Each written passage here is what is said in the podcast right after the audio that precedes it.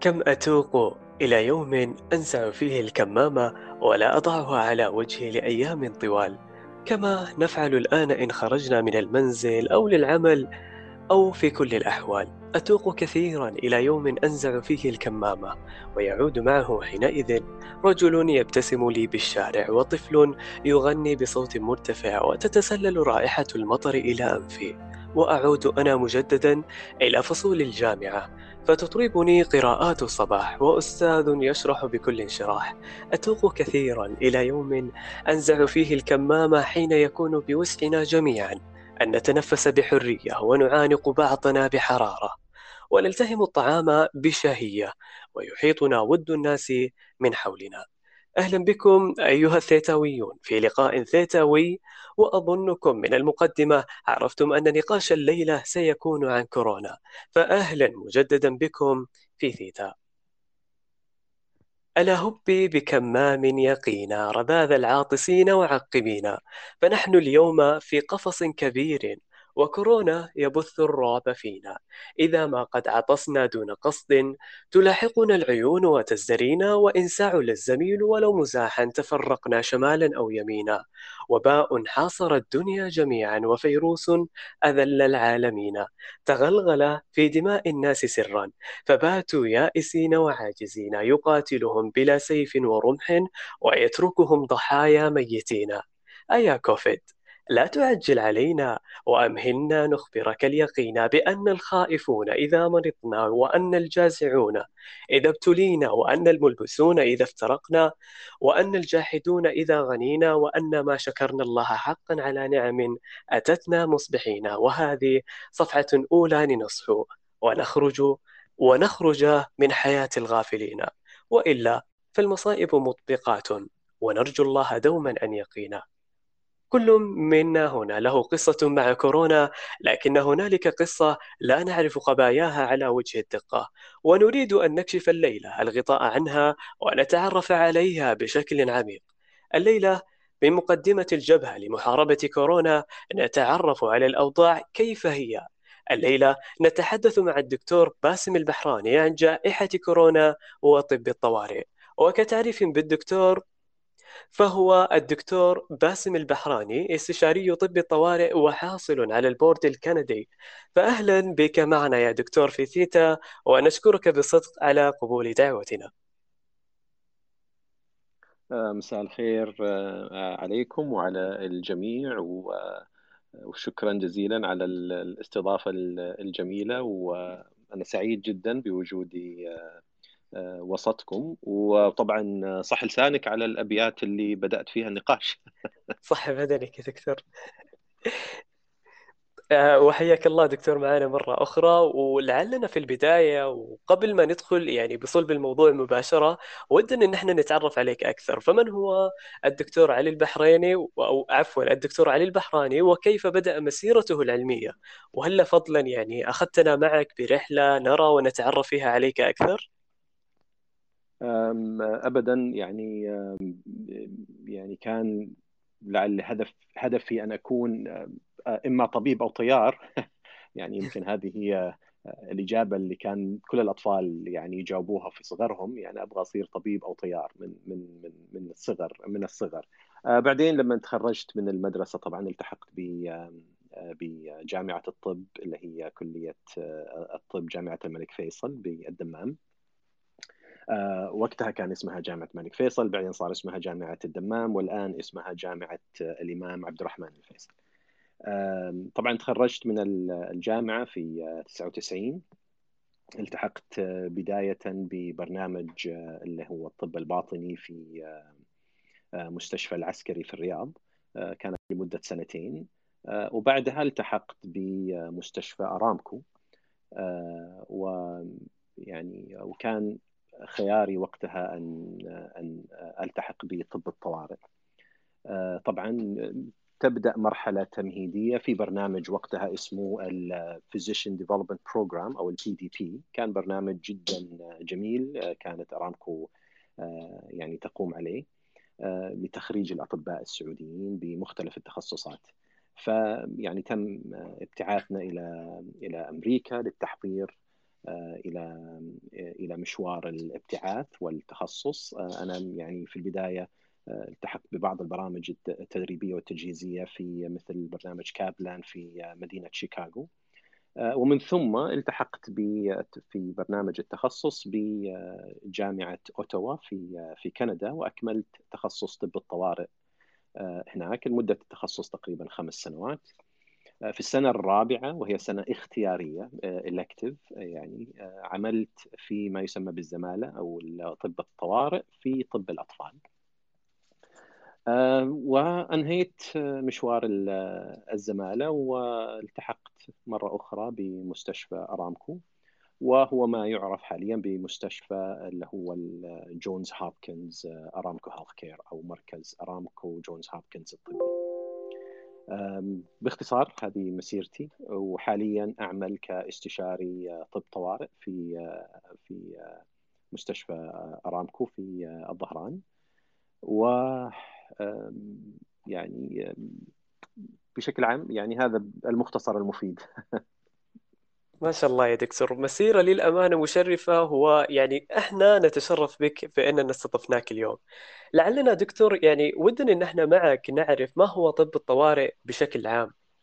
يعني للأشخاص الجدد أو للأشخاص الذين هم مقبلين على حياتهم الجامعية وتخصصهم هذا. ولعل المستمعين الآن والمستمعين بعد ذلك في البودكاست يعرفون ما هو طب الطوارئ. نعم. طبعا طب الطوارئ مقارنة أو تخصص طب الطوارئ مقارنة بباقي التخصصات الطبية يعتبر نوعا ما جديد في الساحة. يعني يعني إحنا نتكلم على السبعينات. يعني أول ما بدأ طب الطوارئ في بداية السبعينات بدأ في أمريكا وكانت أول دفعة تخرجت من من هذا التخصص. أعتقد إذا إذا ما تخوني ذاكرتي في 74 كانت أول دفعة تخرجت. من وشيئا فشيئا بدأ هذا القسم ينمو ويكبر إلى أن أصبح قسم وتخصص معروف ومعترف فيه يعني في جميع الأقسام الطبية تعترف بهذا التخصص. هو تخصص يعنى بمباشره الحالات الطارئة من جميع التخصصات. يعنى بالإصابات يعنى بالامور الطارئة اللي هي الباطنية الأمور الطارئة الجراحية مثل ما ذكرت الإصابات وال وبالإضافة إلى إلى أمور أخرى. في النهاية يعني طب الطوارئ هو طب شامل ولكن هو في وجه المدفع. يعني أنت في مقدمة الناس اللي تستقبل الأطباء اللي يستقبلوا الحالات بشكل طارئ. سواء كانت هذه الحالات مثلا ألم بالصدر احتمال ممكن تكون لا سمح الله ذبحة صدرية أو ممكن تكون يعني جلطة دماغية كسور حوادث سيارات مشاكل باطنية، التهابات زايدة، بشكل عام هو يعني تخصص شامل ولكن داخل هذا التخصص الشامل يشمل أيضا قدرة هذا الطبيب على أن يكون إحنا نسميها منعش ريسسيتيشنست بمعنى أنه شخص منعش باستطاعته أن أن يقود ما نسميه بالكود أو إدارة حالات الإنعاش. هذا هذا يكمن في صلب تخصص أطباء الطوارئ. سواء كانت هذه الحالات من الإنعاش هي حالات يعني لأسباب ميديكال يعني لأسباب باطنية أو كانت حالات الإنعاش هذه لأسباب اللي هي إصابات وتراما. بشكل عام تخصص متنوع يشمل عدة أقسام وعدة أماكن. يعني ما في روتين. أنت دائما on the edge دائما كذا ممكن يجيك أي شيء في أي لحظة. يعني مليء بالمفاجآت مليء بال, بال بالجديد دائما لا روتين في هذا التخصص. طبعا في البداية إي يعني في البداية كانت أقسام الطوارئ تدار قبل وجود أعداد كافية من المتخصصين والاستشاريين في أقسام الطوارئ كانت تدار من من الأناس المتخصصين في الباطنية والمتخصصين في الجراحة أو مثلا الأطباء العامين. ولكن مع تطور طب الطوارئ وكونه قسم أصبح جزء معروف لا يتجزأ من أي مستشفى أصبح دائما اقسام الطوارئ لابد أن يكون يتواجد بها استشاريين طوارئ. ليس فقط بسبب قدرتهم على إدارة الطوارئ والحالات ولكن أيضا الطريقة التي يعني أصبح فيها تدريب هؤلاء الأطباء أصبح فعلا موجه ليس فقط معاينة المرضى ولكن هي معاينة المرضى الحالات الإنعاش طريقة الفلو كيف إني أنا أتصرف في يعني دخول المرضى وتصريف هؤلاء المرضى إلى تنويم وإلى استشارات وإلى خروج للمنزل أو إلى متابعات وإلى ذلك من من الأمور. رائع جدا ما تفضلت به يا دكتور. طيب آه، خلينا ندخل بصلب الموضوع الآن. ودعنا نعود لبدايات الجائحة التي ابتلينا بها. برأي شخص مثلك واجه بالمقدمة هذا الفيروس ومثل ما ذكرت أنك كنت بوجه المدفع وأنتم أطباء الطوارئ كنتم بوجه المدفع. فنود أن نعرف كيف تعاملت أقسام الطوارئ مع الجائحة ونريدك هنا لو يعني تتحدث عنها من عدة نواحي.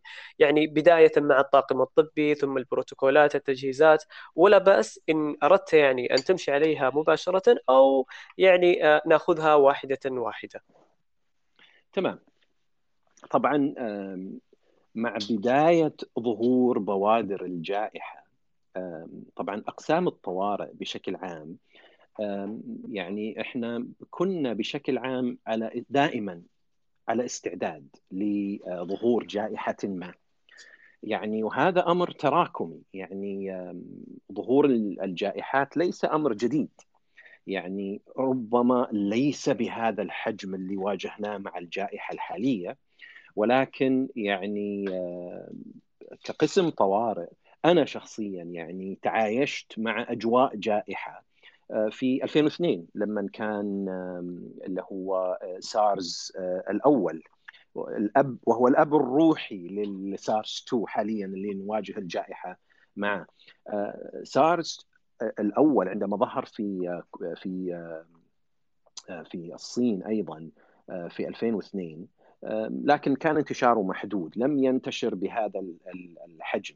ولكن أعطى يعني الدول التي تعاملت مع هذا مع هذه الجائحة وقتها آه، يعني يعني أسست لطرق من في التعامل آه، مع الجائحة الجائحات التنفسية آه، بمعنى إنه لابد من عزل هؤلاء المرضى عن بقية المرضى، لابد من تجهيز أقسام الطوارئ بغرف عزل، لابد من استخدام حاجة نسميها إحنا الضغط السالب negative pressure rooms على أساس إنه ما يتسرب الهواء منها، كل هذه الأمور اللبس الكمام يعني حنتحدث فيها بالتفصيل إن شاء الله. بس يعني كل هذه الأمور تراكمت من عام 2002 من بعد عام عام 2002 يعني مرت جائحة أخرى. طبعا جائحة 2002 انتهت في 2004 لوحدها كذا من ربنا. لعله حصل طفرة في ذلك الفيروس واختفى. يعني آخر حالة سجلت في 2004 ولم تسجل حالة في العالم من يومها. فلعله حدثت طفره لم يعد الفيروس قادر على الانتقال للبشر بعدها. في 2009 تقريبا كانت آه، إنفلونزا الخنازير. آه، أجلكم الله طبعا. لكن هذه الإنفلونزا أيضا انتشارها كان ليس بالحجم الحالي.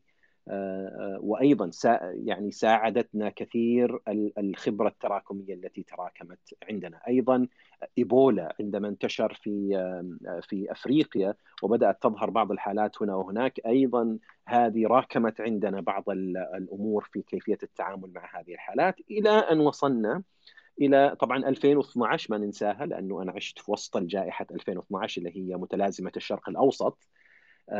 يعني الله يعني إن شاء الله. ما عدنا نشوف هذه الجائحة ب...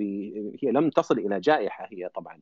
آه، وبحمد الله لم تصل إلى جائحة. ولكن كانت من نفس نوع الفيروس. كان فيروس تاجي فيروس كورونا اللي هي متلازمة الشرق الأوسط. كانت متلازمة سيئة لأنه كان الفيروس وقتها يعني يحصد أرواح الناس واحد من كل ثلاث إصابات كان كان يتوفى. يعني لك أن تتخيل. ولكن تراكمت عندنا الخبرات بال طرق العزل طريقة فصل المرضى طريقة آه، يعني آه، التعامل مع هؤلاء المرضى إلى أن وصلنا إلى الجائحة الحالية بكل هذه الخبرات والتراكمات. رائع جدا. طيب دكتور يعني آه، الآن مع الجائحة هذه وبداية الجائحة هذه طب الطوارئ من ناحية البروتوكولات اللي كنتم تتعاملوا معها والتجهيزات البروتوكولات والتجهيزات دعنا نتحدث عنها تحديدا يعني آه بشكل موسع أكثر. تمام.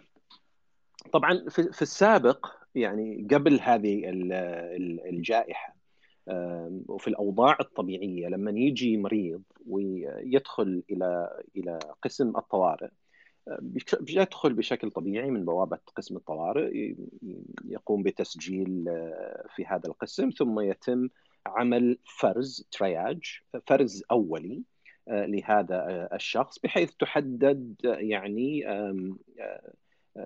اللي هو حدة الإصابة أو حدة المرض وما يتطلبه من عناية على حسب الأسرة الموجودة وعلى حسب. هذا كان الوضع الطبيعي.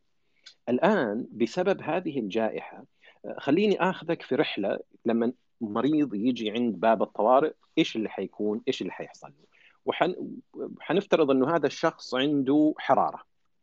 أول ما يجي الشخص على باب الطوارئ يستقبل مباشرة من بوابة آه، قسم الطوارئ بحاجة اسمها visual triage okay؟ أو الفرز البصري لهذا الشخص.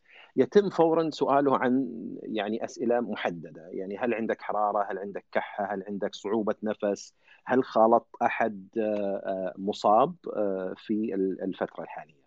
في حال كانت الإجابة بنعم على أحد هذه يتم فورا عزلهم في منطقة الانتظار. يعني منطقة الانتظار تم فصلها إلى منطقتين. منطقة الانتظار المعتادة اللي يروح لها جميع المرضى ومنطقة الانتظار المخصصة للعزل وكما ذكرنا هذه غرف فيها عزل آه، الضغط المستخدم فيها يكون negative pressure فيها فلاتر من نوع خاص اسمها HEPA filters عشان تفلتر الهواء اللي موجود ويتم يعني انتظار هؤلاء المرضى في المريض هذا سينتظر في هذه الغرفة.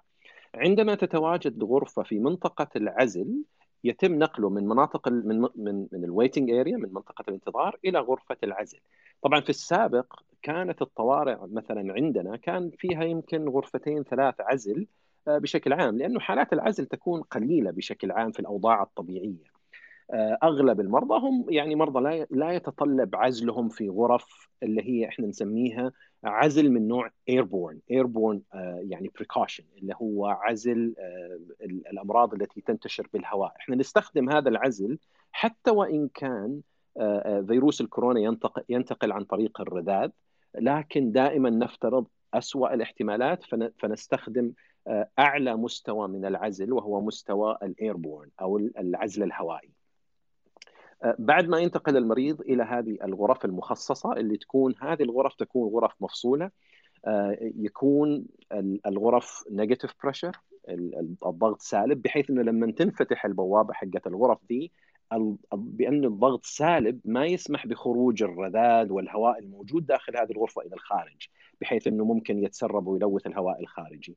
لما أنا أجي كطبيب أو يجي طاقم طبي الممرض المسعف أي أحد حيجي يدخل على هذا المريض لابد إنه يلبس لبس خاص يلبس يعني يغطي جسمه بلبس خاص يلبس كمام خاص يكون عمل عليه حاجة إحنا نسميها fit testing إنه يتأكد إنه هذا القناع أو الكمام اللي يلبسه مناسب حاجة نسميها إحنا N95 أو لبس قناع خاص بحيث إنه يعمل فلترة معينة للأكسجين والهواء أثناء دخول الشخص. بعد لبس هذا اللبس كله اللي يضمن سلامة الشخص اللي يقدم العلاج يدخل الشخص هذا على المريض ويبتدي يعني يتعامل مع هذا المريض ياخذ منه التاريخ المرضي إيش اللي حصل آه، يفحصه آه، يطلب له العلاجات أو الفحوصات المطلوبة والعلاجات وبناء عليها يتم تشخيص هذا الشخص إما فعلا عمل المسحة والأشياء هذه ثم عند الوصول للتشخيص يتم تقييم هذا المريض؟ هل حالته بسيطة؟ ممكن أنه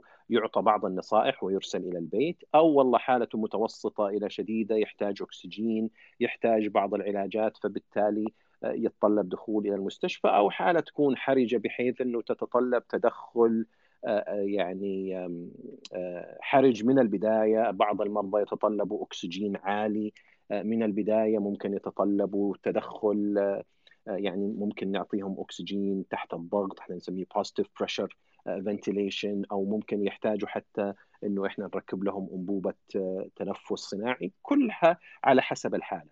هذا بشكل عام هي الأجواء اللي راح يمر فيها أي مريض يعني عنده مصاب أو عنده احتمال بالإصابة أثناء دخوله للطوارئ. أنت لاحظت إنه هذول المرضى الآن كلهم مفصولين تماما عن باقي المرضى. أذكر في بداية الجائحة كان في تخوف كبير من كثير من المرضى انه هم ما يجوا الطوارئ خوفا من الاختلاط بمرضى الكورونا. يعني كنا وقتها فعلا يعني حتى يعني سواء كان عندنا بالسعودية أو في أمريكا أو في كندا أو حول العالم كان فعلا إحنا نتواصل مع مجموعات أطباء الطوارئ كنا وقتها نقول فين المرضى؟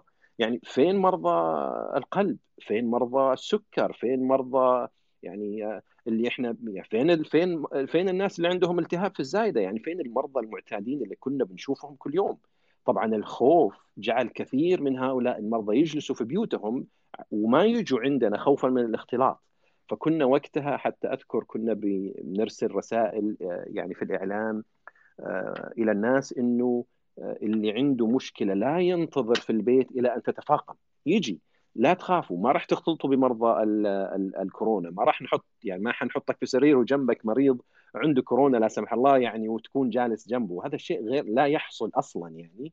فكان كانت رسالة تطمين بس في نفس الوقت يعني وقتها كانت الرسالة للناس إنه خليك في البيت خليك في البيت البعضهم أخذها يمكن يعني أكثر حتى من من اللازم.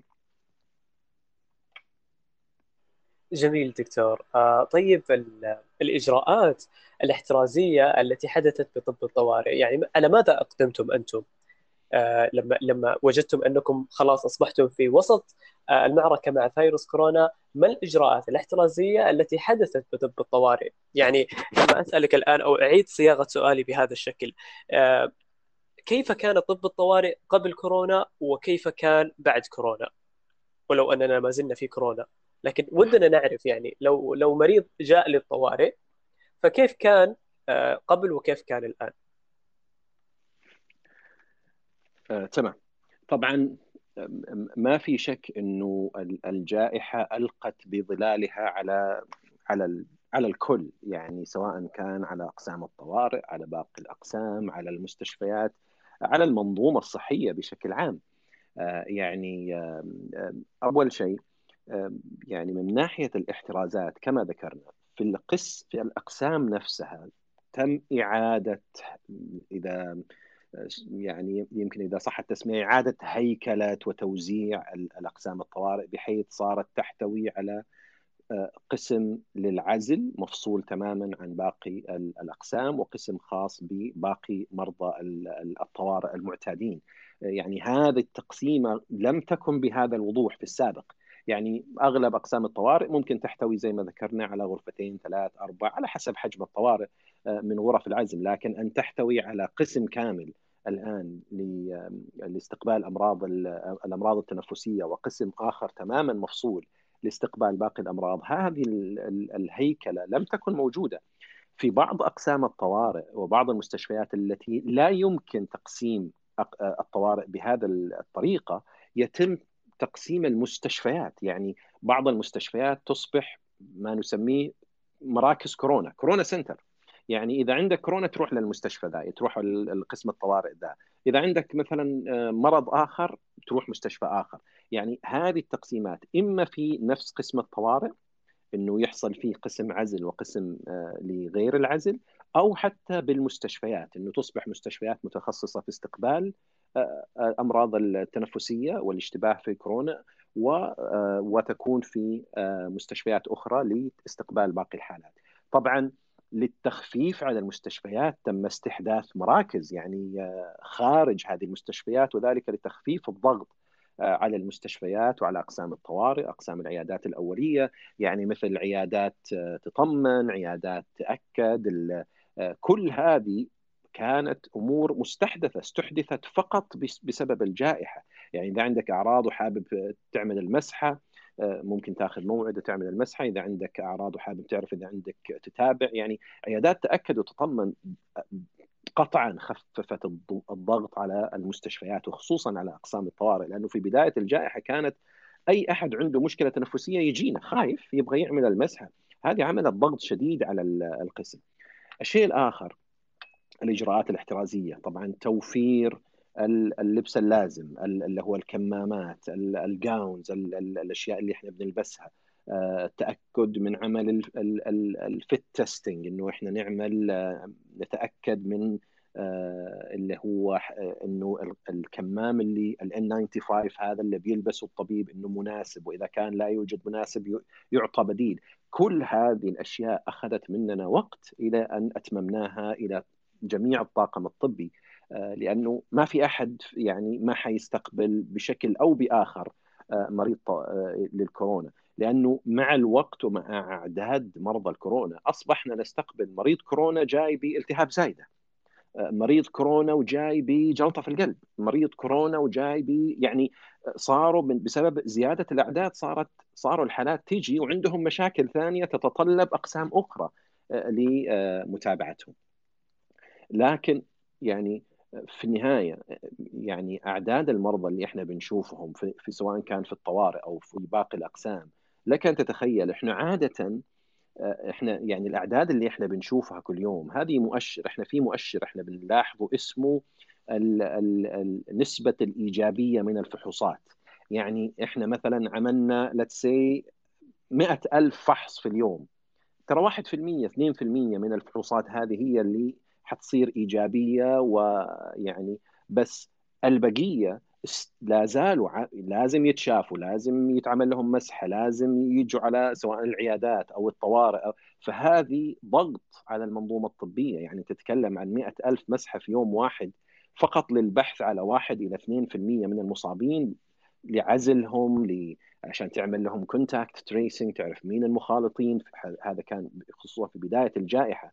قبل أن ينتشر المرض ويصبح community transmission بشكل عام يعني أيضا الأثر النفسي لك أن تتخيل إحنا في في قسم الطوارئ إحنا بنشوف المرضى كل يوم يعني كل كم يوم كل كم أسبوع إلا ما يصاب أحد الطواقم الطبية.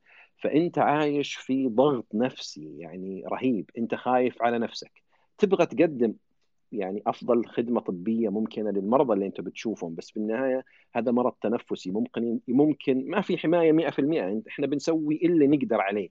لكن أنت still خايف على نفسك still خايف تحمل الفيروس وتنقله إلى أخ أو أخت أو أحد في البيت طفل كبير في السن الفئات المعرضة للخطورة. كل هذه الأمور إحنا كنا شايلينها في بالنا. يعني أذكر حتى بعض الزملاء وقت قمه الجائحة في في نفس هذه الفترة من السنة الماضية خرجوا من بيوتهم. أنا شخصيا كنت خارج يعني كنت يعني بعضهم استأجروا شقق مختلفة أخذوا غرف في فنادق فقط الابتعاد عن أهاليهم وتقليل نسبة نقل الإصابة لهم. هذا ال ال ال التنشن هذا والضغط النفسي الرهيب اللي كنا بنعيشه شيء يعني لا يمكن تخيله ولا زلنا نعايشه حتى اليوم.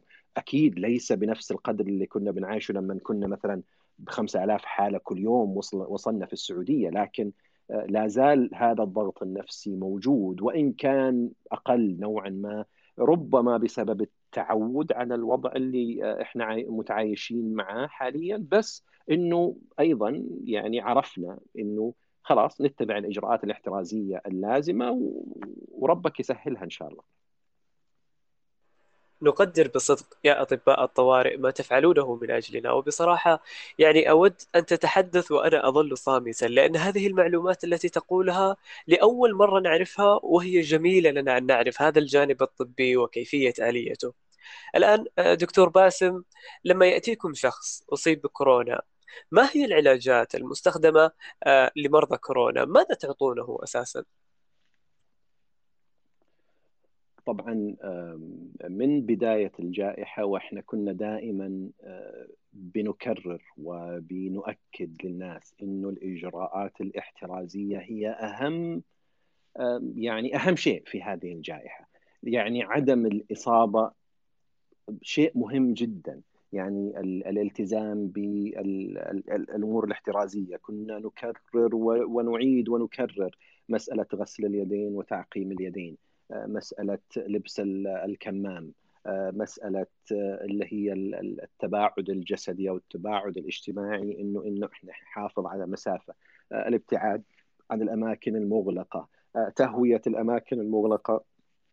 قدر قدر المستطاع. كل هذه الأمور كان الهدف منها هو التقليل من الإصابة. لأنه في النهاية الفيروسات وبالذات الفيروسات التنفسية هذه يعني ما لها علاجات معينة. بمعنى إنه يعني لما يجيني مريض بالكورونا وتكون حالته بسيطة وهذه أغلب الحالات صحيح يعني أغلب الحالات اللي تجينا حتجينا يعني من 100 مريض حيكون 80 منهم حالات بسيطة يعني بين حالات ما عندها أعراض أو عندها أعراض بسيطة إلى لكن في 20% حيحتاجوا بين ال 15 ل 20% حيحتاجوا يجوا المستشفى إما بسبب إنه الأعراض متوسطة إلى شديدة أو إنه في جزء منهم حيحتاج تنويم في المستشفى وفي حوالي 5% حيدخلوا العناية المركزة.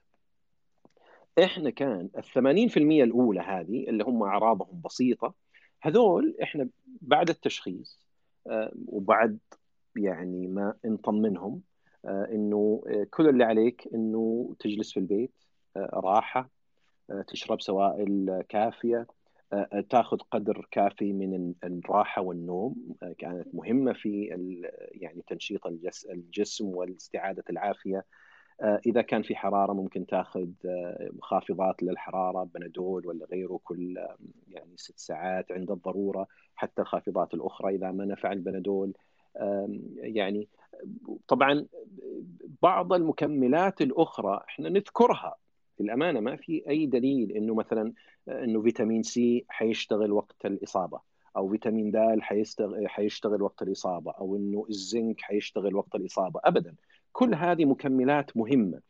أهمها يمكن فيتامين دي إحنا دائما نقول إنه كل ما كان الشخص بيأخذ فيتامين دي سابقا يعني هو معتاد ووضعه الطبيعي إنه هو بي دائما بيأخذ مكملات من فيتامين دي هذول الأشخاص بتكون إصاباتهم أقل صحيح.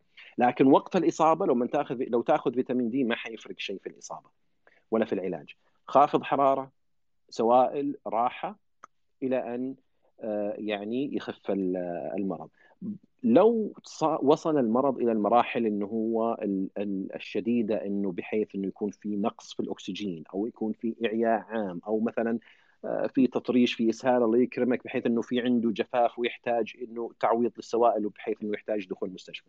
بشكل عام في مجموعة من المرضى وخصوصا المرضى اللي يكونوا كبار في السن اللي يكون عندهم إحنا بنسميهم المجموعة عالية الخطورة. هذول اللي إحنا وهذول اللي كان هدف التطعيم على فكرة حمايتهم وإلى الآن يعني الفئات العالية الخطورة. الناس اللي عندهم كبار السن الله يحفظهم لنا ولكم. الناس اللي عندهم أمراض مزمنة. الناس اللي عندهم مثلا زراعة كلى وبياخذوا مثبطات للمناعة. الناس اللي بياخذوا أدوية مثبطه للمناعة لسبب أو لآخر. هذول الناس الناس اللي عندهم سرطان الله يكفينا وياكم الشر. كل هذول الناس كل هذه الفئات هي فئات عالية الخطورة. فهذول لما يصيبهم الفيروس مناعتهم غير كافية لمحاربة هذا الفيروس وممكن يدخلوا في مضاعفات. طبعا هذا الأغلب الأعم. لكن هل شاهدنا مرضى أصحاء يعني صغار في السن مناعتهم طبيعية ويدخلوا في مضاعفات؟ نعم. شاهدنا لكن إحنا نتكلم عن الأغلب. هذا المجموعة تحتاج للدخول للمستشفى. هذول أول حاجة المؤشر الرئيسي هو احتياجهم للأكسجين. بمجرد يصير عندهم التهاب رئوي يعني الفيروس يسبب لهم التهاب رئوي ويحتاجوا للأكسجين هذا أحد المؤشرات لاحتياجهم لدخول المستشفى. وقتها يعني في بداية الجائحة كانت كثير من الأدوية اللي تستخدم كانت يعني ما عليها دراسات كافية. يعني وقتها انتشر ال hydroxychloroquine وال Zithromax وكثير بروتوكولات حول العالم تبنت لأنه ما عندنا شيء ثاني ما نعرف شيء ثاني. إلى أن يمكن ظهرت دراسة من بريطانيا اللي هي ال RECOVERY trial هذه يمكن من أفضل الدراسات اللي لا زالت قائمة إلى الآن. ووجدت إنه في علاج الكورتيزون الدكساميثازون هذا وجدوا إنه في حال احتياج مريض الكورونا إلى الأكسجين. هذا العلاج ينقص من احتمالية الوفيات بتقريبا الثلث يعني يعني أنت متخيل يعني لو 100 مريض احتاجوا أكسجين أنا أقدر أحافظ على ثلث هؤلاء المرضى باستخدام هذا العلاج من الوفيات فكان علاج استخدم وبدأ استخدامه بشكل عام في إذا احتاج المريض إلى الأكسجين أو احتاج إلى آه، أجهزة تنفس صناعي يتم استخدام الكورتيزون. طبعا قبل الوصول إلى الكورتيزون في بعض العلاجات بالذات في أمريكا موجودة وفي بعض يعني بعض الدول أوجدت هذه العلاجات وهي استخدام اللي هي إحنا بنسميها ال monoclonal anti antibodies الاجسام أجسام مضادة للفيروس وهذه لا تستخدم لجميع المرضى. هذه تستخدم للمرضى اللي عندهم يعني هم فئات عالية الخطورة أصيبوا بالكورونا وإحنا خايفين عليهم تتدهور حالتهم فنعطيهم هذه العلاجات، لكن بمجرد أن تتدهور الحالة وتدخل المستشفى لا يكون لهذه العلاجات يعني الفائدة الكبيرة. في علاجات أخرى أيضا يعني في في علاج أيضا عن طريق الريكفري ترايل هذه آه، يستخدم آه، اللي هو tocilizumab أحد الأدوية المناعية اللي بتشتغل على بعض أجزاء المناعة لأنه الفكرة في الكورتيزون وال tocilizumab وهذه الأدوية إنه أول تقريبا أسبوع إلى 10 أيام من المرض هو يكون الأثر ومحاربة الجسم للفيروس نفسه. ثم ننتقل للمرحلة الثانية من المرض وهي مرحلة إحنا بنسميها ال inflammatory phase أو المرحلة الالتهابية. بحيث إنه يحصل رد فعل مناعي شديد. إحنا بنسميه ال cytokine storm عاصفة ال cytokine ال cytokine هذه مج... أجسام يعني مواد يستخدمها تستخدمها المناعة لتوجيه المناعة بشكل أو بآخر. يعني هذه العاصفة السيتوكاينية هي التي تتسبب في التهاب عام في الجسم وتسبب التهاب رئوي والتهاب في الكلى والتهاب في الكبد والتهاب في القلب والتهابات في الجسم كلها. ففكرة استخدام الكورتيزون واستخدام التوسيليزوماب وهذه الأدوية هي هي تخفيض مستوى رد الفعل المناعي بحيث لا يصبح رد الفعل المناعي الحادث لمحاربة الفيروس نقمة على باقي الجسم وباقي الأعضاء بحيث إنه يدمر ويعني يتلف باقي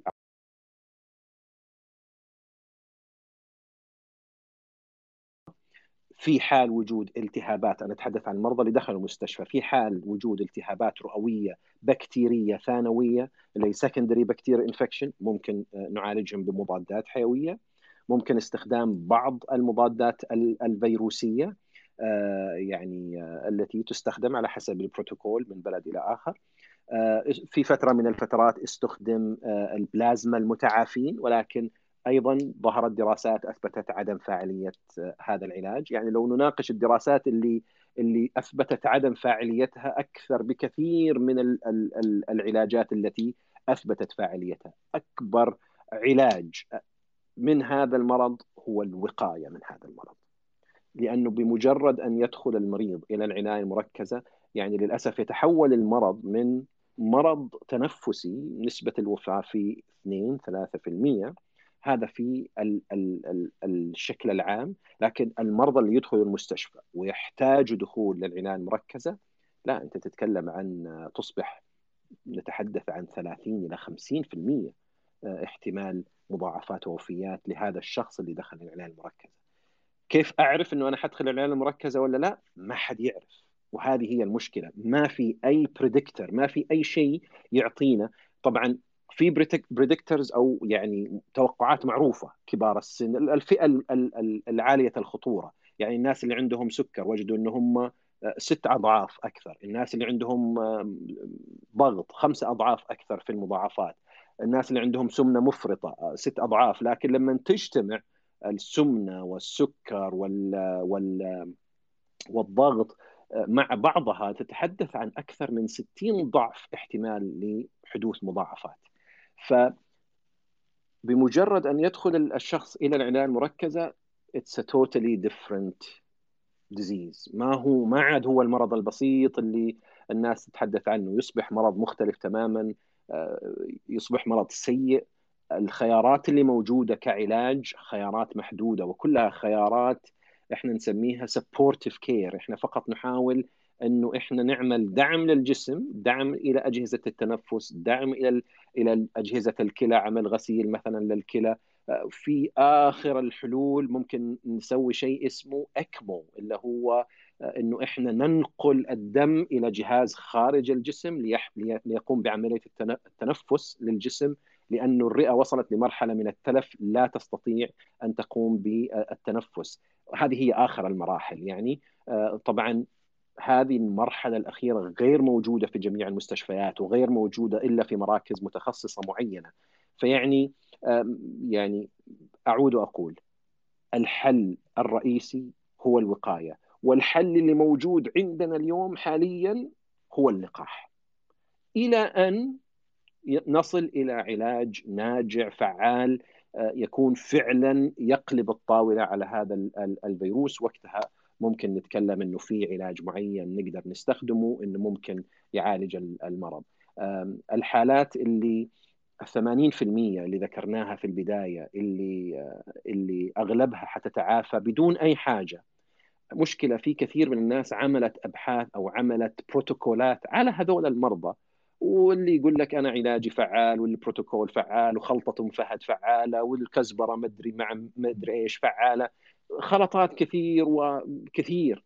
للأسف هذول المرضى لو ما عملت لهم شيء ما حيصير لهم شيء حيتعافوا لوحدهم. أنا أبغى علاج لما يدخل المريض في حالة حرجة لما يدخل المريض في حالة صعبة يحتاج دخول المستشفى. إذا كان في علاج حيفرق مع هذا المريض هذا العلاج يكون فعال. وقتها كل الأشياء اللي استخدمت في ال 80% الثانيين ما حتشتغل مع هذا.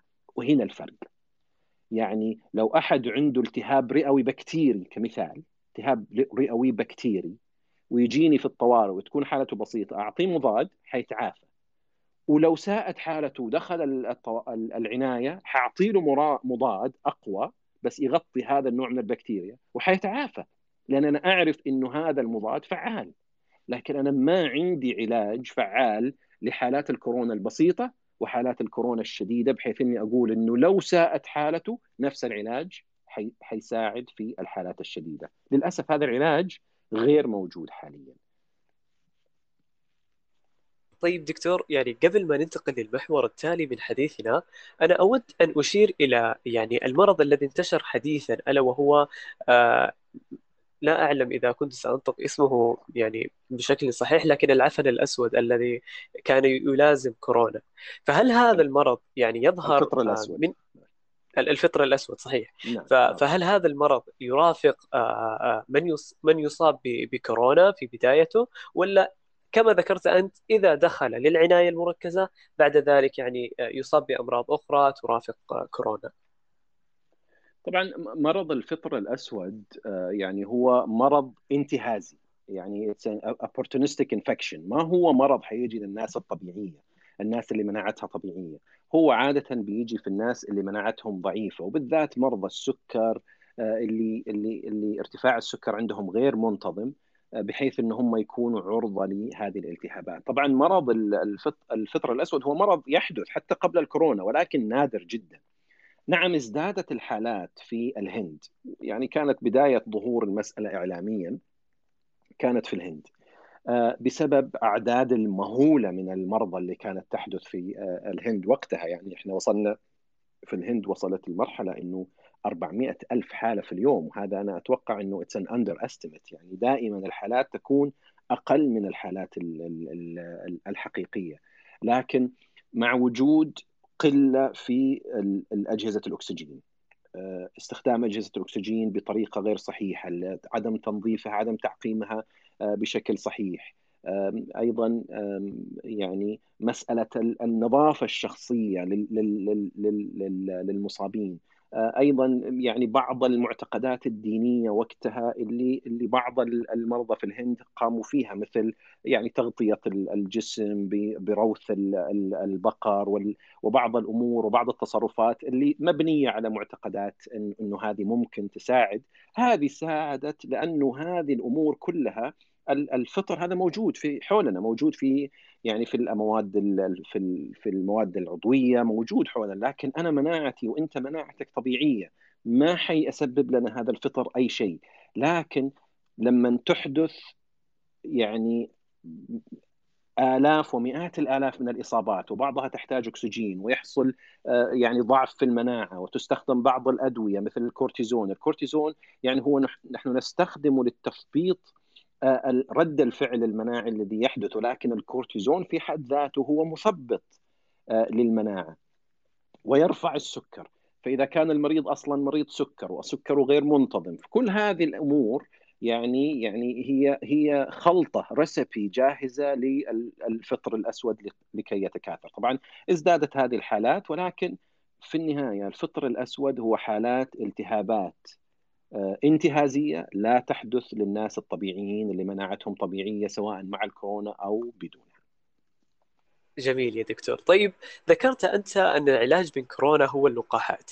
فحدثنا عن اللقاحات وأفضل أنواع اللقاحات. وهل أساسا يعني يصح أن أقول لقاح أفضل من لقاح آخر؟ طبعا أفضل علاج كان القصد يعني هو بمعنى أفضل وقاية. يعني مش إنه علاج بمعنى علاج يعني تريتمنت يعني الآن يعني نحن الآن في يعني في مرحلة من التطور العلمي الهائل لأنه أجد كثير من الناس يعني في النقاشات العائلية ونقاشات الأصحاب والنقاشات على منصات ال social media وفي الأخبار وفي أماكن كثيرة. دائما ما تحدث آه، نقاشات بأنه إنه ليش اللقاح ما أخذ وقته الكافي من البحث والدراسة وخرج علينا كذا من غير يعني ما يأخذ وقت كافي من الدراسة، هذه يمكن يعني يمكن أحد أهم الحجج اللي تواجه آه، اللقاحات، النقطة الثانية إنه أصلا هذا اللقاح فقط آه، يعني مصرح فيه للاستخدام الطارئ، هذه أيضا كانت دائما آه، إحدى النقاشات اللي اللي يمكن أهم نقطتين إنه ما أخذ وقته الكافي وإنه هذا اللقاح هو للاستخدام الطارئ. أود أوضح مجموعة نقاط هنا.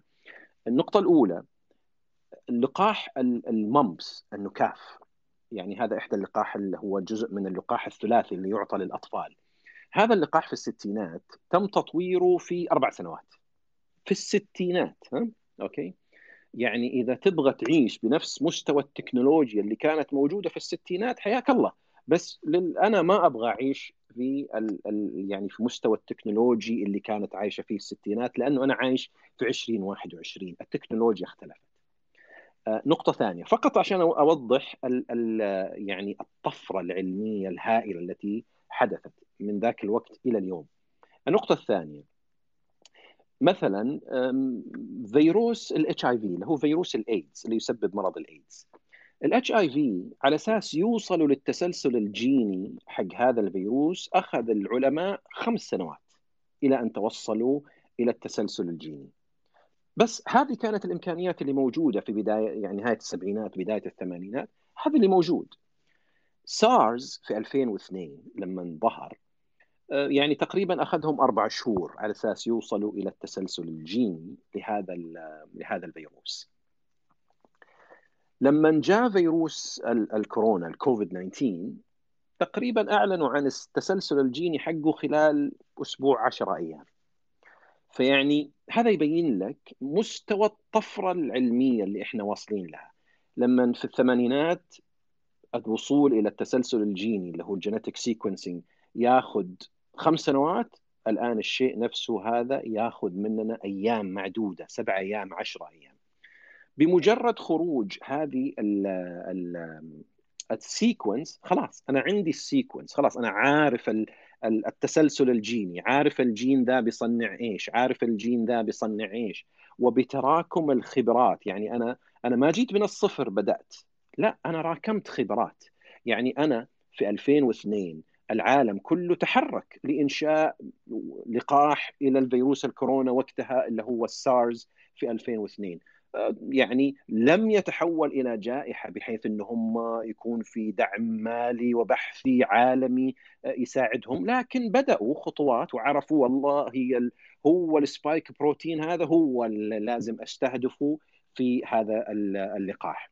لما جاء ميرز نفس الشيء لو متلازمة الشرق الشرق الأوسط بدأت يعني بدأت بعض الأبحاث والمحاولات لإيجاد لقاح. وكانت من ضمن الخيارات كانت جامعة اوكسفورد اللي كان عندها يعني برنامج جاهز اسمه Disease X المرض X يعني هذا برنامج قائم إنه في حال ظهور أي جائحة مستقبلية في عندنا منظومة علمية بحثية متكاملة في عندنا منظومة من اللي هو المجموعات اللي راح يتم عمل البحث عليها وهذول موجودين ومعرفين وجاهزين. كل اللي نحتاجه إنه نعرف التسلسل الجيني. عندي ناقل فيروسي حستخدمه لنقل هذا التسلسل الجيني لإنتاج اللقاح. فهذا البرنامج أيضا كان موجود وجاهز. آه، وتم تفعيله في هذه الجائحة. لكنه كان نتاج التراكم اللي حدث من الإصابات السابقة. التطور العلمي الهائل زي ما ذكرنا التراكم الخبرات زي ما ذكرنا الشيء الآخر هو الدعم المالي الغير محدود سواء كان من الحكومات سواء كان من شركات الأدوية من المنظمات من دعم مالي غير مسبوق لأنه الوضع الحالي مع هذه الجائحة هو وضع غير مسبوق. يعني ما ما عمرنا إحنا يعني أنا في حياتي ما عمري مريت بجائحة مثل هذه. إغلاقات آه، يعني آه، كمامات آه، يعني التغير المجتمعي اللي حصل. يعني أنت متى أصلا عشت في حياتك فترة إنه في إغلاق أو في يعني يعني في إلزام وفي غرامة على عدم لبس معين منع سفر كل هذه الأمور أمور جديدة علينا. فها امور جديدة على العالم بأجمعه. وهذا له أثر اقتصادي له أثر طبي إذا لاحظنا في بداية الجائحة انهيار منظومات صحية أمام أعيننا. يعني كانت في أنظمة إيران كانت في يعني في البداية آه، إيطاليا إسبانيا فرنسا بريطانيا حتى أمريكا انهارت في بعض مدنها في بداية الجائحة انهارت المنظومات الصحية. انهيار المنظومة الصحية يعني هي غير قادرة على استقبال الحالات غير قادرة. يعني في حالات إذا تتذكروا في إيطاليا آه، وصلوا لمرحلة إنه يختاروا مين أنا حركب له جهاز تنفس. الكبير ذا خلاص قد عاش حياته الله يعني الله يسهل له. هذا هذا صغير في في العشرينات في الثلاثينات حاطي له جهاز. هذه الخيارات ترى ترى صعبة صعبة جدا حتى على الطبيب المعالج. أنت ما تتخيل حجم الضغط النفسي اللي الطبيب ذا حي حيمر فيه والطاقم الطبي ذي حيمر فيه عشان إنه حيترك مريض أمام أعينه يموت وهو عارف إنه علاجه إنه أنا أعطيه أكسجين بس ما عندي ما في. عدد المرضى خلاص فاق قدرة أي المنظومة الصحية على القدرة على استيعابها، ما في أسرة عناية مركزة، ما في أجهزة تنفس، كل هذه الأمور كانت يعني هي حثت الحكومات والمنظمات الصحية واللي هي شركات الأدوية لدعم هذه الأبحاث القائمة. للتوصل للقاحات. ومثل ما ذكرنا 10 أيام اللقاحات جاهزة آه، سواء كانت فايزر بمنصه ال RNA اللي هو ال RNA المرسال آه، أو كان موديرنا اللي تستخدم نفس المنصة. آه، أو أسترازينيكا اللي هي تستخدم منصة ال adenovirus vector اللي هو تستخدم اللي هو adenovirus يصيب الشمبانزي لكن لا يصيب الإنسان. وغيرها من اللقاحات يعني سواء سبوتنيك الروسي يستخدم adenovirus 5 و 26 جونسون أند جونسون يستخدم منصة ال adenovirus 26 يعني نوفا فاكس اللي يستخدم البروتين الشوكي المصنع. فوجد وجدت منصات عدة. Okay؟ لأنه في عندنا يعني يمكن حول العالم في أكثر من 180 تجربة للوصول إلى اللقاحات. لكن اللي توصلوا إلى الحصول على التصريح الطارئ هم ثمانية تقريبا. يعني الإجراءات ليست بالسهولة الم... الم... يعني ما في لف ودوران. يعني إحنا ما we didn't cut corners يعني أمور السلامة وأمور الدراسات العلمية لم يتم تغييرها ابدا. يعني كل هذه اللقاحات مرت بالمراحل اللي إحنا بنسميه ال preclinical trials اللي هي التجارب اللي على الحيوانات. بعدين مراحل البشرية المرحلة الأولى والثانية والثالثة كلها تم إتمامها على قولتهم يعني على يعني بالضبط على على حسب المقاييس على الأصول تم عملها. ما تم فيها أي أي يعني ما تم المخاطرة والتقليل من شأن الأمور السلامة وأمور آه، الدراسة العلمية. وعلى أعداد كبيرة يعني فايزر 44000 موديرنا 30000 آه، أسترازينيكا 30000 يعني كلها أعداد كبيرة معتد فيها. ترى ترى ترى ما ما حتسمعوا مرة ثانية هذه الأعداد من أبو أبو أبو 40 و30000 هذه. هذا الشيء يعني إحنا في عالم الطب لما تجينا دراسات أبو أبو ألف شخص أبو يعني تكون شيء مهول. عارف كيف؟ يعني لما تجينا بعض الأدوية وبعض ال procedures اللي بيجي علينا بحث بي ترى بتكون بحث على 500 واحد 300 واحد إذا وصلت 1000 2000 هذا يكون شيء يعني كثر الله خيرهم. بس إنه البحوث اللقاحات دي عملت على هذه الأعداد الكبيرة هو من باب أول شيء إنه في عندنا دعم مالي أقدر أعمل أبحاث بهذا الحجم. بالإضافة إنه أنا أبغى يعني أبغى أجيب أكبر عدد ممكن أنا أقدر أدخله في البحث هذا لإمكانية الوصول إلى اللي هي احتمالية وجود أعراض جانبية أقدر أكتشفها في هذه الأعداد، يعني لما أعمل كمثال فايزر 40000 44000 يعني أنا أقدر أكتشف في الدراسات اللي مثل هذه احتمالية حدوث خطأ أو side effect أو عرض جانبي واحد في العشرة ألاف. لأنه 40000 فاقدر أقدر آه، آه، يعني تقدر تطلع لي هذه الأبحاث هذا بهذا الحجم يعني side effect وأعراض جانبية احتمال حدوثها واحد في العشرة ألاف لكن ما حتقدر تطلع لي شيء واحد في المئتين ألف ولا واحد في المليون. ما في ما في. يعني يعني علشان أطلع يعني عشان أطلع واحد في المليون يحتاج أعمل دراسة ضخمة جدا تكلف ربما المليارات. ما في أحد يعمل بهذه الطريقة. إحنا نعمل العشرة العشرين ثلاثين أربعين ألف هذول. ثم تتم متابعة الدراسة على ال ال ال ال الناس. ولو تم اكتشاف شيء يتم بحثه. هل هو فعلا بسبب هذا اللقاح؟ هل هو تزامن؟ آه، هل في فعلا رابط بين هذا وبين اللقاح لمعرفة السبب؟ وممكن تكون أعراض جانبية يعني نادرة جدا واحد في المئتين ألف أو واحد في المليون آه، مثل ما حدث في بعض الأعراض الجانبية. الشيء الثاني في مسألة ال ال ال ال اعطاء اللي هو التصريح الطارئ. التصريح الطارئ أغلب الأمور اللي تم تسريعها هي أمور إدارية.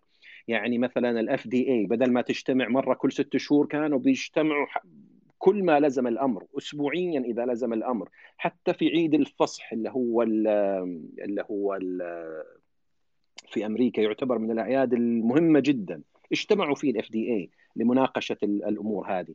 عادة لابد من انه إحنا علشان نعطي التصريح الكامل لابد نعرف الجرعة في كبار السن لابد نعرف يعني في البالغين لابد نعرف الجرعة في الحامل في الأطفال مدى استمرار المناعة في اللقاحات. كل هذه الأمور تم تأجيلها لكن طالما هو آمن وفعال في البالغين خلينا نبدأ لأنه إحنا في وضع استثنائي نبدأ مع البالغين على بال ما تجينا نتائج الحوامل نبتدي آه، إضافة الحوامل. جتنا نتائج الأطفال نضيف الأطفال.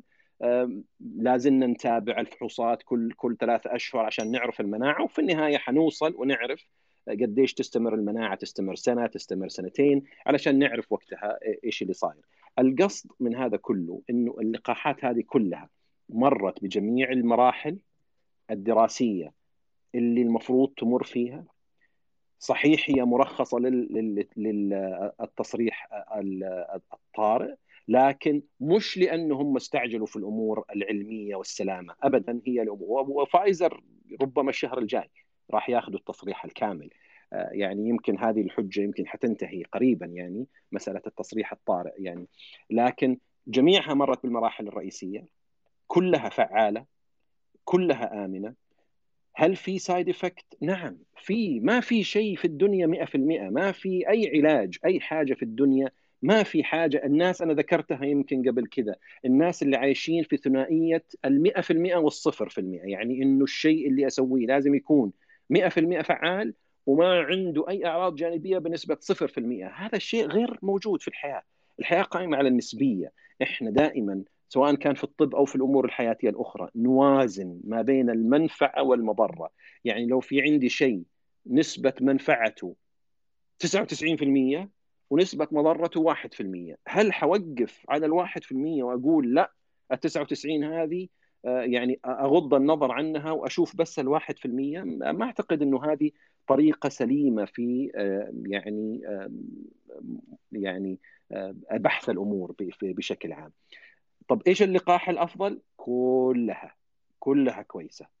كل اللي موجود خصوصا اللي مو... اللي مصرح فيها عندنا مثلا هنا في المملكة العربية السعودية اللي مصرح فيها كلها فعالة. في في لقاحات أخرى غير مصرح نعم من ال من ال FDA السعودي هيئة الغذاء والدواء السعودية لكنها فعالة في في الخارج ولها دراساتها آه، ولها فعاليتها لكن اللي موجود عندي أنا على الأقل في بلدي هنا في المملكة اللي موجود سواء فايزر أسترازينيكا لعل مودرنا في القريب العاجل حيكون آه، متوفر. هي فعالة. ولما أقول فعالة يمكن كان التركيز في البداية على حاجة اسمها ال how efficacious ال efficacy حقت اللقاحات. يعني إيش ال efficacy يعني قديش هذه اللقاحات قدرت تعمل لي رد فعل مناعي ويمنع من الإصابة. مع إنه كان المفروض يعني مثلا هذه اللي تسمعوها في البداية 95% 94% 70% آه هذه الأشياء مع إنه التركيز كان يتوجب أن يكون على منع الإصابات الشديدة، منع الدخول إلى العناية المركزة والتقليل من الوفيات، هذا اللي يهمك. أنت ما يهمك قديش استحدث هذا اللقاح رد فعل مناعي لأنه الأجسام المضادة هي جزء فقط من الرد الفعل المناعي وليست كل الجهاز المناعي. لكن اللي يهمك في النهاية إنه أنت لو أخذت اللقاح ما حتدخل مستشفى، ما حتدخل عنايه مركزة ويركبوا لك أجهزة تنفس والأشياء هذه ولا حتموت بإذن الله. هذا اللي يهمك.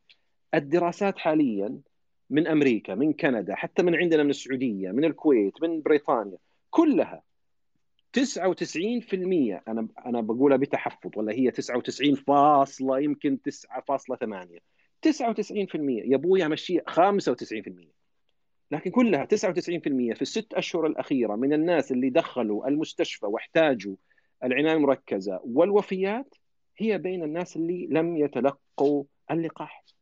أعتقد يعني من الصعب إنه أنت تشوف هذا الرقم وتقول لا أنا لسه ماني مقتنع يا أبويا 99% من اللي دخلوا المستشفيات لم يتلقوا اللقاح أو خليها لم يتلقوا كامل الجرعتين معناته إنه أنت كيف بتشوف بس في المية وما بتشوف ال 99 فعالية اللقاحات كلها اللي موجودة أثبتت فعاليتها وممكن أتحدث في أي تفصيل آخر يعني آه يعني إذا ودك نتطرق إليه. يا طبعا هنالك الكثير اللي نتطرق له وأيضا أود يعني أن أفتح المجال للمستمعين الكرام بأنه في حال أي شخص فيكم لديه مداخلة أو سؤال فبإمكانه أن يسأل سؤال عبر هاشتاج ثيتاوي الذي ترونه بالأعلى أو عبر إرسال السؤال بالخاص لي أو عن طريق طلب الحديث عبر المساحة. هنالك يعني أنا لدي سؤالين وأريد أن أضعهم في سؤال واحد آه، دكتور باسم ألا وهما مع هذه المتحورات هل سيفيد اللقاح أم أننا في كل مرة سنزيد جرعة إلى أن نموت؟ آه، وأيضا كذلك المناعة الجماعية متى سنصل لها؟ جميل سؤالين جميلين وفي وفي المحك. اولا المتحورات هذا الفيروس فيروس الكورونا. هو من نوع أو من عائلة فيروسات إحنا بنسميها ال RNA viruses الفيروسات نوعين يا إما تكون RNA يا إما تكون DNA يعني نوع الفيروس. ال RNA الفيروس هذا ما كل ما ينقسم حتحدث أخطاء. أنت في النهاية الفيروس هذا عبارة عن تقريبا إذا أنا مو غلطان 26 ألف حمض أميني. يعني لنسي يعني حاجة و20 ألف طابوقة لازم أركبهم فوق بعضهم. تمام؟ إلا ما يجي إنه أنت ركبت طابوقة في المكان الغلط. okay؟ هذا الفيروس ما عنده طرق لإصلاح هذه الأخطاء. okay؟ أو أو خلينا نقول محدودة جدا الطرق اللي عنده في إصلاح هذه الأخطاء. لذلك منذ بداية الجائحة آلاف الطفرات حصلت. آلاف. أنا أتكلم عن آلاف آلاف آلاف الطفرات.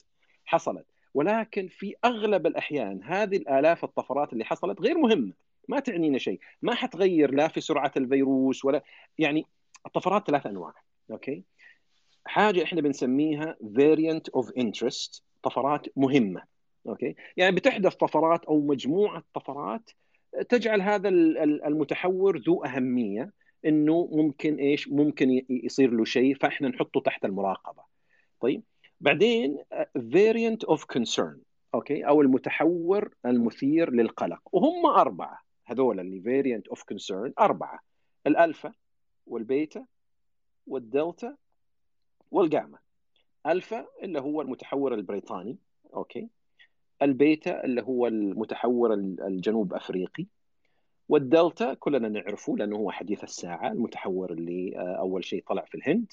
والجاما اللي هو ال P 1 المتحور اللي طلع في البرازيل. هذول هم الأربع المتحورات اللي إحنا بنسميهم variant of concern. ليش variant of concern التحورات هذه اللي حصلت لهم إما جعلتهم أسرع في الانتشار مثل ما حصل مع دلتا على سبيل المثال يعني المتحور مش المتحور النسخة الأصلية حقت ووهان تتذكروها؟ هذيك انتهت. ما عاد في يعني يسموه ال wild type النوع النسخة الأصلية. أول ما انتقل الفيروس إلى إيطاليا إلى أول انتشار له في أوروبا كان في إيطاليا وحدث التحور هناك وصار هذا التحور هو حاجة إحنا نسميها التحور نسميه Doug يعني يعني ما أبغى أدخلكم في تفاصيل D 416 G نوع تحور معين حصل له وخلاه هو هذا الفيروس المتحور ذا هو اللي انتشر في العالم. مش النسخة الأصلية اللي اللي كانت في ووهان. بعدين هذا ال Doug التحور استبدل بألفا اللي هو المتحور البريطاني. التحور البريطاني هذا هو اجتاح العالم وسيطر على العالم وانتشر في أغلب آه، دول العالم. المتحورات الثانية زي الجنوب أفريقي اللي هو البيتا أو المتحور الجاما اللي في البرازيل ما عندهم هذيك السرعة في الانتشار فظلوا في نطاق جغرافي محدود. نعم موجودين هنا وهناك لكن لأنه سرعة انتشارهم مو عالية فما انتشروا بشكل كبير. لكن بالذات الجنوب أفريقي والبرازيل إلى حد ما عندهم القدرة على إحنا بنسميها immunity uh, evasion عندهم القدرة على التهرب من الأجسام المضادة اللي يشكلها التعافي أو اللي يشكلها اللقاح. لكن هل هي 100% ما تنفع معها؟ لا ما هي 100% ما تنفع معها، نعم هي أقل في المستوى لكن لا زال اللقاح فعال بدرجة أو بأخرى. بالنسبة إلى الفترة الحالية اللي هو طبعا قبل ما أكمل الفترة الحالية النوع الثالث من التحورات قلنا variant of interest variant of concern النوع الثالث هو اللي هو الفاريانت of uh, إيش اسمه يا ربي اللي هو variant of severe consequences حاجة زي كذا. الفاريانت هذا النوع الثالث إنه يصبح الفيروس تحصل فيه مجموعة من الطفرات بحيث إنه المرض يصير أشد. يعني مثلا نسبة الوفيات كانت 2% 3% فجأة صارت نسبة الوفيات 30% 40% وهذا ما في ما حصل وإن شاء الله ما حيحصل. يعني هو طبعا في سيناريوهات طبعا مستقبلية إنه ممكن ما طبعا هو في النهاية كل شيء وارد لكن التحورات اللي موجودة أمام هذا الفيروس محدودة يعني وكل وأغلبها في سرعة الانتشار أو في الهروب من الجهاز المناعي. دلتا اللي منتشر حاليا واللي يكاد ينتشر في جميع أنحاء العالم على سرعة انتشاره اللي هي تقريبا 200% من النسخة السابقة النسخة الأصلية وعلى الحمل الفيروسي العالي حقه يعني يصل إلى 1200 ضعف الحمل الفيروسي اللي موجود في الرذاذ. آه، هذا يجعل من سرعة انتشار المرض و آه، يعني إلى حد ما شدة المرض آه، أكثر. لكن لا زال اللقاح فعال. نعم تحتاج الجرعتين لمقاومة هذا المتحور لكن لا زال اللقاح فعال. يعني بعد الحصول على الجرعتين يكون اللقاح فعال خصوصا الفعالية تتأكد في منع الإصابة الشديدة دخول العنايه المركزة والوفيات. وبنسب قليلة جدا حتى مع متحور دلتا. مسألة الحاجة إلى جرعة ثالثة هذه مسألة أنا أعتقد إنه هي مبكرة في الوقت الحالي، لعلها ستبدأ في بعض الدول نعم مثل بريطانيا والكيان الصهيوني وغيرها من الدول. ممكن حتبدأ في الفئات عالية الخطورة بسبب انخفاض مستوى المناعة التدريجي لديهم، لكن طالما الجرعتين الحالية لا زالت فعالة أنا أعتقد إنه يعني مسألة ترف الحديث عن جرعة ثالثة وهناك ملايين البشر حول العالم لم يحصلوا حتى على اللقاح في الدول بالذات في الدول الفقيرة وفي الدول الأفريقية وفي الدول يعني التي لم تحصل حتى على 1% من شعبها ما ما تلقى اللقاح. فأعتقد توجيه الجرعات لهؤلاء الناس أولى من مسألة يعني استحداث الجرعة الثالثة في الوقت الحالي خصوصا مع مع فعالية اللقاحات الحالية بجرعتين ضد متحور دلتا. إلا إذا حدثت متغيرات يعني في المستقبل وأثبتت الدراسات الحاجة إلى جرعة ثالثة هذا أمر آخر. لكن في الوضع الحالي حاليا لا أعتقد من المبكر الحديث عن جرعة ثالثة. النقطة الأخيرة اللي هي 70% أو المناعة المجتمعية. طبعا نحن نتحدث عن 70% وتم دراسة طبعا هي دراسة الحاجة إلى 70% من من المجتمع يكون محصن بجرعتين لتقليل قدرة الفيروس على الانتشار وبالتالي حصر الفيروس في بؤر صغيرة مع الوقت حتى يتلاشى ويقل أو يصبح موسمي أو غير ذلك. طبعا نحن نتحدث عن أقل شيء 70% وحتى ال 70% هذه لعلها نحتاج أكثر لأنه 70% هذه تم قياسها على المتحور السابق وسرعة انتشاره ولعلنا مع دلتا وسرعة انتشاره حاليا قد نحتاج إلى أكثر من 70% ربما 80 أو حتى 90 على حسب بعض ال ال ال الإحصاءات والدراسات لمواكبة سرعة الانتشار لهذا الفيروس.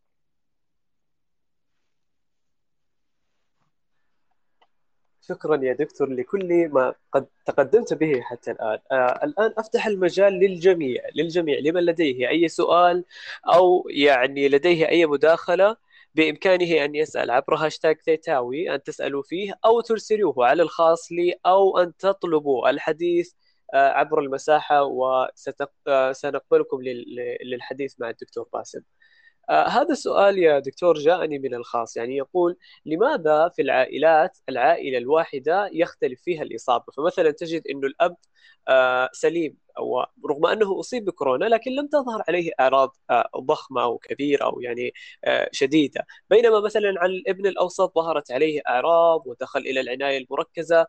ما الذي يجعل هذا التنوع الحاصل في المرض؟ جميل. سؤال جميل. طبعا أنا يمكن ذكرت في بداية الحديث لا يمكن التنبؤ أنت حتكون من أي مجموعة من المصابين. إحنا ذكرنا 80% من الناس حتكون إصاباتهم بسيطة إلى متوسطة.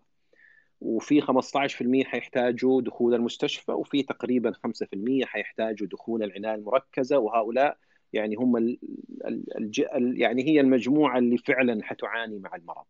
لا يمكن التنبؤ. إنه أنت حتكون والله من الفئات البسيطة الفئات المتوسطة ولا الفئات الشديدة والحرجة.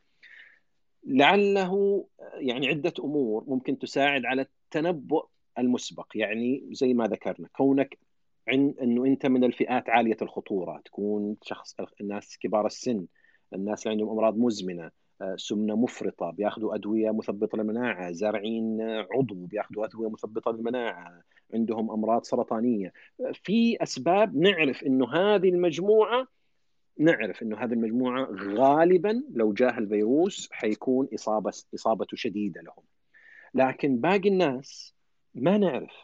أغلب الناس ما نعرف ليش هذا إصابته بسيطة وهذا إصابته شديدة.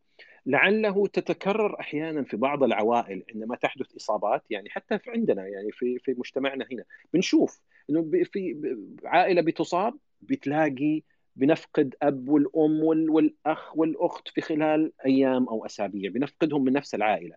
وعائلة أخرى بتلاقيهم مثلا كلهم واحد يتعب بعضهم يكونوا مثلا إصاباتهم بسيطة. لعل هناك عامل جيني يلعب دور في هذه في هذا الأمر. هذا أمر وارد. إنه يكون في عامل جيني إنه في عوائل معينة لما تكون الإصابات فيها تحدث بشدة أكبر من غيرها. لكن على على على نطاق فردي أنا إيش يخليني أعرف هل أنا حأصاب إصابة بسيطة أو لا؟ إذا أنت ما أنت من الفئات العالية الخطورة اللي إحنا حنتوقع إنه تكون فيها الإصابة شديدة ما نعرف حقيقة. ليش في شخص حتكون إصابته بسيطة؟ ليش في شخص حتكون إصابته شديدة. ليش عاصفة السيتوكاين أو الرد الفعل المناعي المفرط ليش بيحدث في أشخاص وما بيحدث في أشخاص آخرين؟ هذه لا زالت طي الدراسات ولا زالت الإجابة فيها يعني غير مكتملة إلى الآن. هذا السؤال أيضا يسأل ولعلك أشرت أنت لهذه النقطة من قبل ويسأل لماذا هنالك لقاح لكورونا وليس هنالك لقاح لفيروس الإيدز رغم أنه يعني منتشر من قديم الزمان. جميل. سؤال جميل جدا وحقيقة. آه، طرح كثيرا هذا السؤال إنه طيب فيروس الإيدز موجود من الثمانينات إلى يومك الحين ما عندكم لقاح له. وذا الفيروس الكورونا جبتوا له لقاح في خلال سنة. كيف هذا الكلام؟ طيب خليني أقول لك. فيروس الإيدز ال HIV هو أيضا RNA okay؟ يعني من نفس نوعية العائلة اللي حقت فيروس الكورونا اللي هي ال RNA viruses وذكرنا إنه ال RNA viruses دائما هذه عندها قدرة على التحول. يعني لو كان فيروس الكورونا عنده قدرة على التحول ايراط فيروس الايدز عنده قدرة على التحول 24 ايراط هذا الفيروس عنده قدرة رهيبة على التحور. هذه نقطة. النقطة الثانية لازم نفهم طبيعة المرض okay؟ فيروس الايدز كيف يصيب؟ إيش يسوي؟ يعني لما لما يصاب الشخص فيه هو بيروح بيدخل في خلايا معينة okay؟ أهمها خلايا مناعية اسمها السي دي 4 okay؟ هي نوعية من الخلايا إحنا بنسميها الخلايا هذه ال T helper cells الخلايا هي هذه يمكن هي ركيزة جهاز المناعة. خليه ال T cells ال CD 4 هي اللي بتنشط باقي أجزاء المناعة عند أي إصابة بالذات الإصابات الفيروسية. فيروس الايدز بيجي لهذه الخلايا وبيدخل داخلها. وبيجلس يتقاس يعني يتكاثر وينقسم إلى سنوات. يعني ال latent period حقه أو المدة حضانته اللي يجلس فيها من خمس إلى عشر سنوات. جهاز المناعة لنفترض إنه جهاز المناعة. طبعا جهاز المناعة مع مع فيروس الإيدز غير قادر على إنتاج أجسام مضادة فعالة ضد الفيروس. يعني هذا هي طبيعة المرض. أساسا هو الفيروس يتحور بشكل كبير. يعني في نفس الشخص المصاب هتلاقي الفيروس تحور مئات المرات. أوكي؟ فاصلا حتى جهاز المناعة لو حاول يتعرف عليه حيكون يتحور بحيث إنه لا لا يعود يتعرف عليه. ثاني شيء لو افترضنا إنه جهاز المناعة قادر على إنتاج أجسام مضادة لفيروس الايدز أنت إيش فكرة التطعيم؟ فكرة التطعيم إن أنا أبغى أعطيك جزء من الفيروس بحيث إنه أنا أحاكي ال infection الالتهاب. كأنه حدث لك التهاب بحيث إنه أحفز جهاز المناعة إنه ينتج أجسام مضادة. تمام؟ لو أنا ححاكي الالتهاب الفيروسي حق مرض الايدز أنا لازم أنتج أجسام مضادة تقوم بقتل أهم خلايا جهاز المناعة. فهم المشكلة فين؟ هذا على افتراض إنه على افتراض القدرة على إنتاج أجسام مضادة. ولكن هو من طبيعة المرض لا ينتج الجسم أجسام مضادة بشكل آه، فعال في حالة الايدز وحتى لو لو استطاع سوف يقوم بمهاجمة خلايا مناعية هي ارتكاز في جهاز المناعة. فعدم ال... هو طبيعة المرض لا ينتج أجسام مضادة ف... فأنا ما أقدر أحاكيه بلقاح. طبعا في تجربتين على مسألة الايدز واحدة في تايلاند وواحده في أمريكا قائمة. اللي في تايلاند أنتجت آه، لقاح فعاليته يمكن 31% أو حاجة زي كذا which يعني أقل من ال threshold إحنا لازم يكون اللقاح فعال بنسبة على الأقل 50% علشان نقول عنه فعال. فكانت إنتاجية اللقاح غير يعني يعني 30% في حالة الايدز تعتبر إنجاز لكن لأنه طبيعة المرض مثل ما ذكرت لك. إنه هو يهاجم جهاز المناعة خلايا سي دي 4 فلو أنتجنا أجسام مضاده حتهاجم جهاز المناعة واساسا أصلا جهاز المناعة لا ينتج أجسام مضادة بشكل أو بآخر في حال الإصابة بالإيدز، لذلك كان من الصعب جدا عبر هذه السنوات إنتاج أي لقاح آه، لفيروس الإيدز، هو هو بسبب طبيعة المرض وليس بسبب عجز المنظومة البحثية الطبية عن إيجاد لقاح، لا هم جالسين بيشتغلوا وحاولوا بعدة طرق وبعدة منصات لكن المشكلة في الفيروس نفسه، المشكلة في المرض نفسه، يعني إذا المرض نفسه ما ينتج أجسام مضادة أنا ما أقدر أحاكي المرض بلقاح علشان أنتج أجسام مضادة لأن المرض ما بينتج أجسام مضادة. هذا سؤال آخر يقول لماذا ما يزال يتم استعمال الآيفرمكتين كعلاج لكوفيد؟ جميل من الأسئلة الجميلة جدا وأنا معاكم في هذا السؤال يعني بمعنى إيش معنى معاكم؟ أنا أيضا عندي نفس التساؤل الآيفرمكتين تم استخدامه على نطاق واسع سواء كان بشكل علاجي أو بشكل وقائي للوقاية من الإصابة الآيفرمكتين من العلاجات اللي تستخدم بنطاق واسع لعلاج الفطريات وعلاج بعض الأمراض حتى في في الحيوانات يستخدم بشكل كبير. آه، وعلاج رخيص ويعني وما يكلف حاجة. المشكلة الرئيسيه إنه أتعمل دراسة اسمها meta analysis على كل الدراسات اللي موجودة على آه، اللي خرجت بعد الجائحة وافترضت علاج ان يكون الآيفرمكتين علاج فعال إلى الإيدز حتى في حالاته الشديدة. آه، تتذكروا لما قلت أنا في بداية الكلام إنه في بعض الناس آه، وضعوا بروتوكولات إلى الناس أبو 80% هذول اللي أصلا هذول حيتعالجوا حيصير صحتهم كويسة بغض النظر أنت أعطيتهم علاج ولا لا أغلب تجارب الايفرمكتين كانت في هذه الفئات اللي أنت حتى لو ما أعطيتها شيء هذه حتتحسن. فأنا ما أقدر أضمن النتائج إنه أنت لما تستخدمها إنه هي فعلا إنه هذا المريض تعافى بسبب الايفرمكتين ولا هو بسبب طبيعة المرض طبيعة رد فعل المرض إنه هو حيتحسن كذا كذا. لكن لما عملوا ال meta analysis التحليل العام للدراسات وجدوا إنه أغلب الدراسات اللي موجودة هي من نوعين. اللي هي يسموها low quality أو moderate quality evidence إيش يعني ذا الكلام؟ إحنا ال evidence بنقسمه لثلاث أنواع. إما high evidence اللي هو يسموه level 1A level 1B يعني الدراسات اللي إحنا بنسميها randomized control trial أنا طبعا أنا فقط في الجائحة عرفت إنه هذه الدراسات اسمها هي الدراسات الايش اسمها ال randomized control الحاجة المغشاة زي كذا.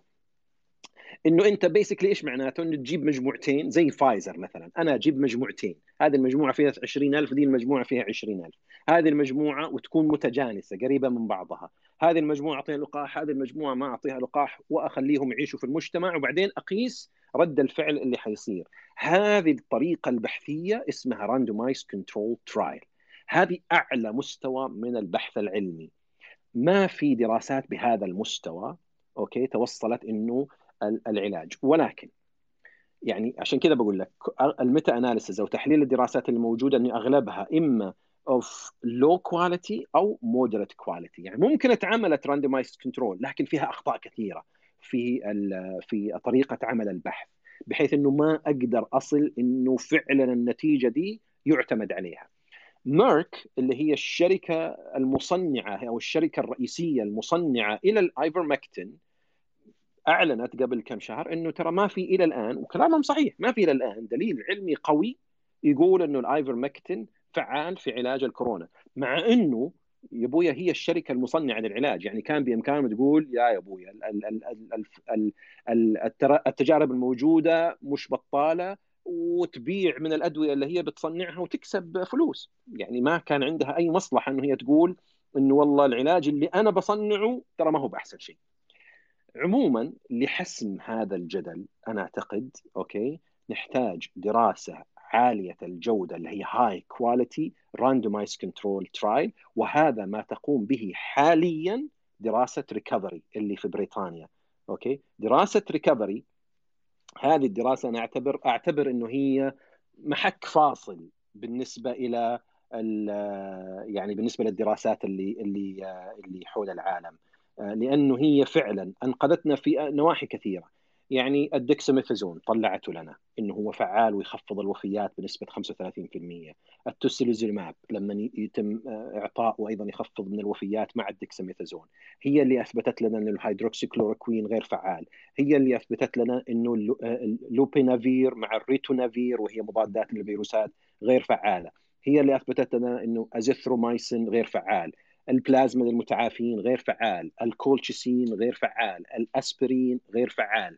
يعني للأمانة الناس هذول شغالين بطريقة غير طبيعية على إثبات إنه ال... وكلها ترى أعداد مهولة. يعني الأعداد اللي بيستخدموها في دراساتهم بتلاقيهم بال 7000 بال 10000 بال 15000 يعني أعداد فعلا واضح إنه هذه الدراسة ال Recovery is is funded وبشكل كبير ودراساتها فعلا تغير. طبعا ما حنقول إنه حن... طبعا هي حاليا Recovery بتدرس على الايفرمكتين ودراسة كبيرة randomized control trial بتقارن مجموعتين كبار ومن جميع الفئات. يعني حتى اللي داخلين العناية المركزة وبتشوف. أنا أعتقد إنه هذه الدراسة حتجي نتائجها إن شاء الله خلال الأشهر القادمة حتحسم الموضوع. It's a randomized control trial of the highest quality من أعلى مستوى بحثي ممكن موصول يعني موجود لدى البشر. أعتقد إنه هذه الدراسة حتحسم الموضوع وحتحسم الجدل في مسألة الآيفرمكتين. هل هو فعال أو لا؟ هل في دكاترة بيوصفوا الآيفرمكتين؟ نعم في. ومعتمدين على الدراسات اللي هي المودريت كواليتي نعم. هل له ضرر؟ لا ما له أضرار كبيرة. يعني خصوصا يعني يعتمد على حسب الجرعات. لكن إحنا ما نبغى نستخدم شيء وإحنا ما إحنا دارين هل هو فعلا فعال ولا ما هو فعال. يعني أنا لما أبغى أعطيك علاج أبغى أعطيك علاج وأنا وأنا مدعوم. حاجة اسمها evidence based medicine شيء مدعم بدليل علمي إنه هو يشتغل. Otherwise البلاسيبو يشتغل. حتى لو أنا أعطيك موية وملح نفسيا حي... حيشتغل حتى الموية والملح. لكن لما أحطها على المحك أمام المرضى اللي في العناية المركزة والاصابات الشديدة لا طبعا وقتها ما حيشتغل غير الشيء الفعال. فننتظر نتيجة ال Recovery. hopefully حتحسم هذا الجدل اللي محد... اللي حول الآيفرمكتين. أنا شخصيا أتمنى إنه يكون فعال لأنه فعلا حيكون علاج ناجع يضاف إلى ترسانه. العلاجات اللي موجودة عندنا اللي إن شاء الله حتخفف من أثر هذا المرض وحتى ممكن تكون كوقاية من هذا المرض وتساعد بشكل أو بآخر في الخروج من من من هذا النفق المظلم اللي للأمانة كلنا تعبنا منه ونبغى نطلع منه. ما اشبه كلامك يا دكتور باسم. آه، أعطنا كنصيحة أخيرة نختم بها هذا اللقاء. أنا دائما أقول تفاءلوا بالخير تجدوه. أرجع وأقول واكد إحنا الآن في وضع استثنائي في وضع يعني غير طبيعي بوجود هذه الجائحة. أتمنى بإذن الله حنخرج منها. يعني اللقاحات ثم اللقاحات ثم اللقاحات. يعني أخذ اللقاح حاليا هو مخرجنا الوحيد من هذه الجائحة. بوصولنا إلى المناعة الجماعية واللي إن شاء الله بال بال بال بالوتيرة اللي إحنا ماشيين فيها هنا عندنا في المملكة حاليا حنوصل.